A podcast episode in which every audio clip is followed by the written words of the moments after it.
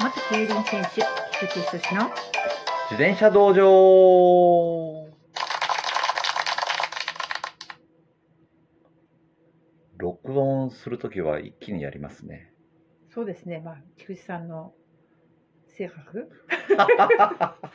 秋っぽいいやいやまあ秋っぽいからやるときだけやる集中力。そうですねスプリンタータイプですからね、そうですね。まあ、期ス間プ集中リンタータイプですけど、持久力ありますよ。結構一つのことをやり遂げるっていう。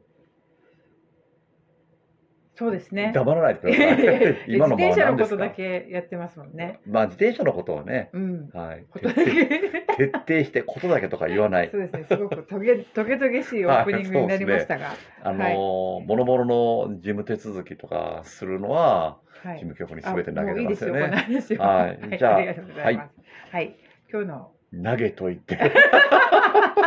お勝手に回収するみたいな。 あ、もういいよいいよいいよ。いいよいいよいいよいいよはい、な、なんですかね、今日は。はい、菊池さんがあのね、うん、えー昨日配信したんですけど、昨日はフィッティングの話、マイバイクといったらフィッティングの話で、ああ、それで盛り上がっちゃったんですでよ本ね。当はうん違う話がしたかったのに。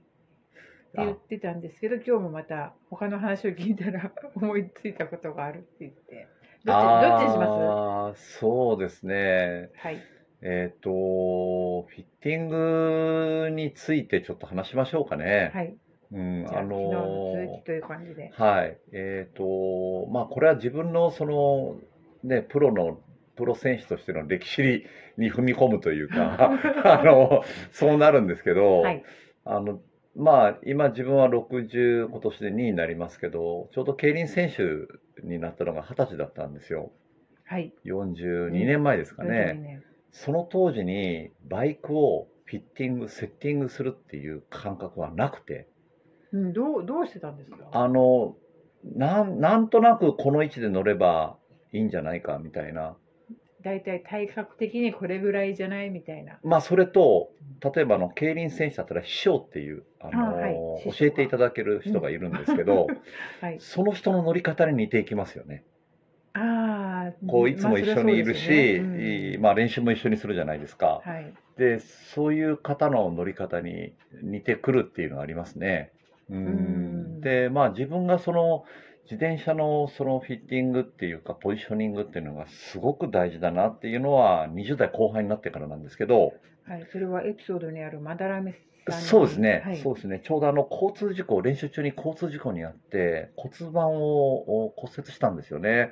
でその後そのまあ、レース中のその怪我については交渉制度って言って、えー、とそのポジションが守られるんですけど、うん、まあ、その外での怪我だったんで、ああ。まあ、ポジションが守られないんですあよ。の点数の関係そうですそうですかそうですそうはでいす。最低出走本数もあって、はい。まあ、その交通事故を起こして、まあ、すぐに復帰したんですけど起こしてった交通事故にあってはい。でやっぱり調子が上がらなくて S 級陥落の危機になったんですよね。はい。でその時に弥彦競輪場で渡辺さんっていう、まあ、あのその時は現役選手だったんですけどうん後にナショナルチームの監督された方に「まあ、あの菊池今の乗り方じゃもう力出ないよ」って言って言われてだけどその自分的にその人にポジションを見てもらうっていうことが全くなかった時代なんでああ。競輪選手自体。時。代はう。ん。だから人にその自分のポジションを見てもらうっていうのはもうそのなんなんていうんですかね負けた気になるというかあ、なるほ自ど。分のプライド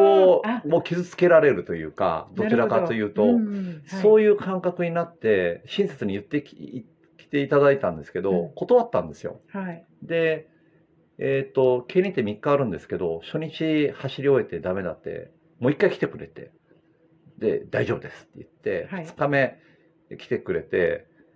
その時にもう自分の今の常識の範疇というか考え方のその幅の中ではこれはもうどうしようもないとうん。いうことで渡辺さんにお任せしたんですよね。はいもう本当に親切に何回本も当ですよ。ね、普通だったらもうな先輩の生意気な、でしね、ょ若手がいいって言ったらもうほっとけって他県の選手だうし知るかっていうのが本当ですよ本ね当なんですけどでそれで見てもらってローラーフィッティングなんですよねはい。あの走路使えないんでう競ん輪開催中ででそのローラーフィッティングの時にもうセンチ単位でバンバン変えられておお。それ何見てるかっていうと今でいう自転車上で体を使いやすいっていう感覚を見てたみたいなんですよ。えー回しやすいかどうかっていうのをすごく聞いてきたんで。えーうん、なで、るほどうんうんその動かす幅が1000機単位で動かされてるんですよねそ。れはすごいですよね。もうすごいでしょだってうんプロのお金がかかったレースのその現場でですからうね。ん、だからその、まだなめさん自体も確信がないとやっぱり自分に言ってこないと思うし、はい。自分もそれを任せた以上、うんその大きなポジション変化に対して、その、もうやるしかないみたいな。レース中に対応するってすそごいうですよことでですそよね。の動かし方を見てた他の選手が、もう菊池はあもうダメだなっていうぐらいあの変わったらしいんですけどフォームが。うん、で最終日そのポジションでまあやけくそですよね、うんもう1周半1周半って 600m ぐらい先行して逃げ切っちゃったんですよ。うわいやそれが今までの自分の感覚と違う自転車の動きになったんですよね進み方。進み方が。うん、でその時にあこういうやっぱり自転車と自分の体のマッチングっていうのはもう必要なんだっていう、うんいくら体を鍛えたってマッチングが悪ければやっぱりこう自転車の進み方が違うっていうのがうん、分かったんですよね、その時にその時に。本当にまだらめさんのおかげですよ、お恩かげ恩ですよね本当人ですよ、ですね。恩人です。で、渡辺さん、福島の方だったんで、はいまあ、レース中、しょっちゅう会えるわけじゃないし、で、まあ、それから、その、自分も徐々に成績が戻ってきて、S 級から落ちることはなかったんですけど、まあ、その後に、また上位戦で戦う上で、やっぱり、あの、レースのグレードによってスピードが全然変わっていくんで、ちょっと今のポジションでは対応できなくなってきたときに、はい。徳島に安倍さんっていう競輪選手が安倍さんいらっしゃって、はい。畳職人って言われてた方なんですよ。あ並走するときこれがこれが畳に職人あの肘をかけら れて、でもう絶対動かないっていはう、今だから明かす。うん、畳職人の安倍さんっていう方 には「い菊池お前今悩んでんだろ」となんで「だろうと見抜かれた。見抜かれたんですよ「悩んでんだろ」っつって「うちに来い」とはい。 「あのもしもやる気があるならうちに来い」って言われて徳島の自宅まで行ったんですよはい。で行ったらローラーフィッティングですよもうも回してう。はい。でこれもまた全然違う考え方まあ傾向的には渡辺さんと同じ傾向なんですけど、うんまあそのいじられて、はい、それからですねまたさらに上がってきたのが、えー、その畳職人フィッティングは初めてですよ。ああそうですか、はい言ってなかったですかはい、その安倍さんねななんだかんだレース中もあの昔はタバコすあー施設内で吸えたんでええ。タバコ吸いながらね県選手もそういう方いらっしすあまあいるんですけど、うん吸いながら「横にちょっと座れ」って言われ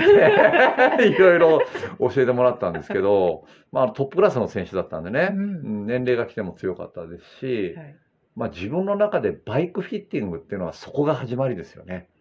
ああ。うん渡辺さんからのうん、安倍さん、ん。うんう、うんん、でそこからすごくやっぱり自分で研究し始めました。ああ、やっぱ状況に合わせて変そうわでっすていかないといけないという。そうですあとフレームもオーダーメイドのフレームなんで、えーどういうフレームがどういう進み方をするかっていうのはすごく研究しましたよね。うーんで、まあ、レースごとにスピード違うし競技規則が改正されるとレースの流れ方が変わるんでそれに対応しなきゃいけないしうんもうその選手を辞めるまで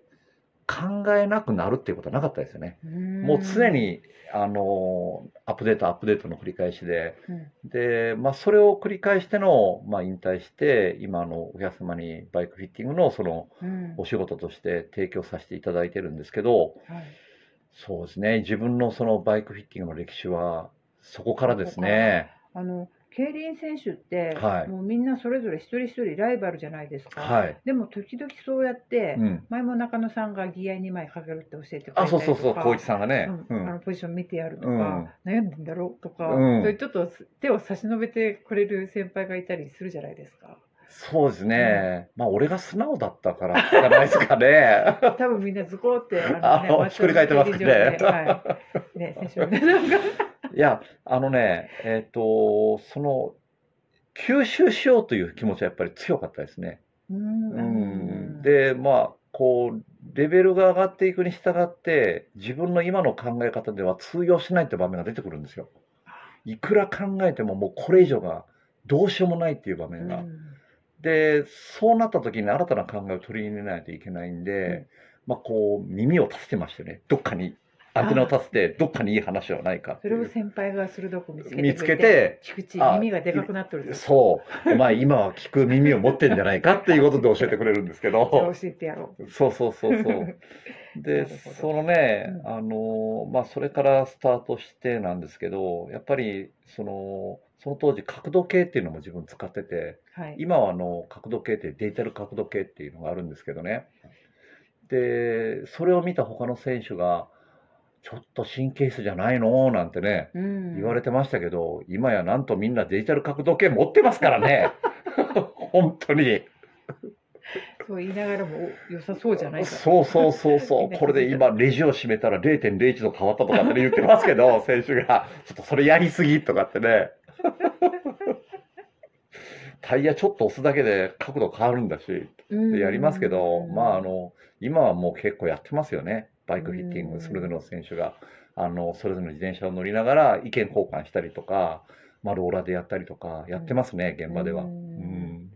なかなかねその本当正解っていうのが分かりづらいだけにいろいろな議論や考え方もあったりすると思うんですけどそうですね、まあ、そのフレームのジオメトリーとか済ませ方っていうのは、まあ、個人の体の個性もありますしうんそのマッチングをね、うんうん、どうやってバランス取っていくかっていう作業になるんですけどそうですね、その個性やそのレースによっても違いますよねうん、レースも違います、うんはい、もう言ったら、まあ、3層制って言って、まあ、あの競輪は3つの層うん階層は9あるんですけどもうレースのスピードが全く違います。なかなかいい時間になってたんであ本当ですかハッとしましたあもうそろそろ終わりですね。そうです ねはい、はい、今日はね菊池さんのフィッティングの歴史を改めてはい、紐解いて。はいあのラジオトークではお話ししてなかったですもんねあそうですかね。うん、歴史的なものはあのまたここの説明欄にですねいろいろなはいエピソードのリンクを貼っておきますので、はいよかったらそちらも見ていただければと思います。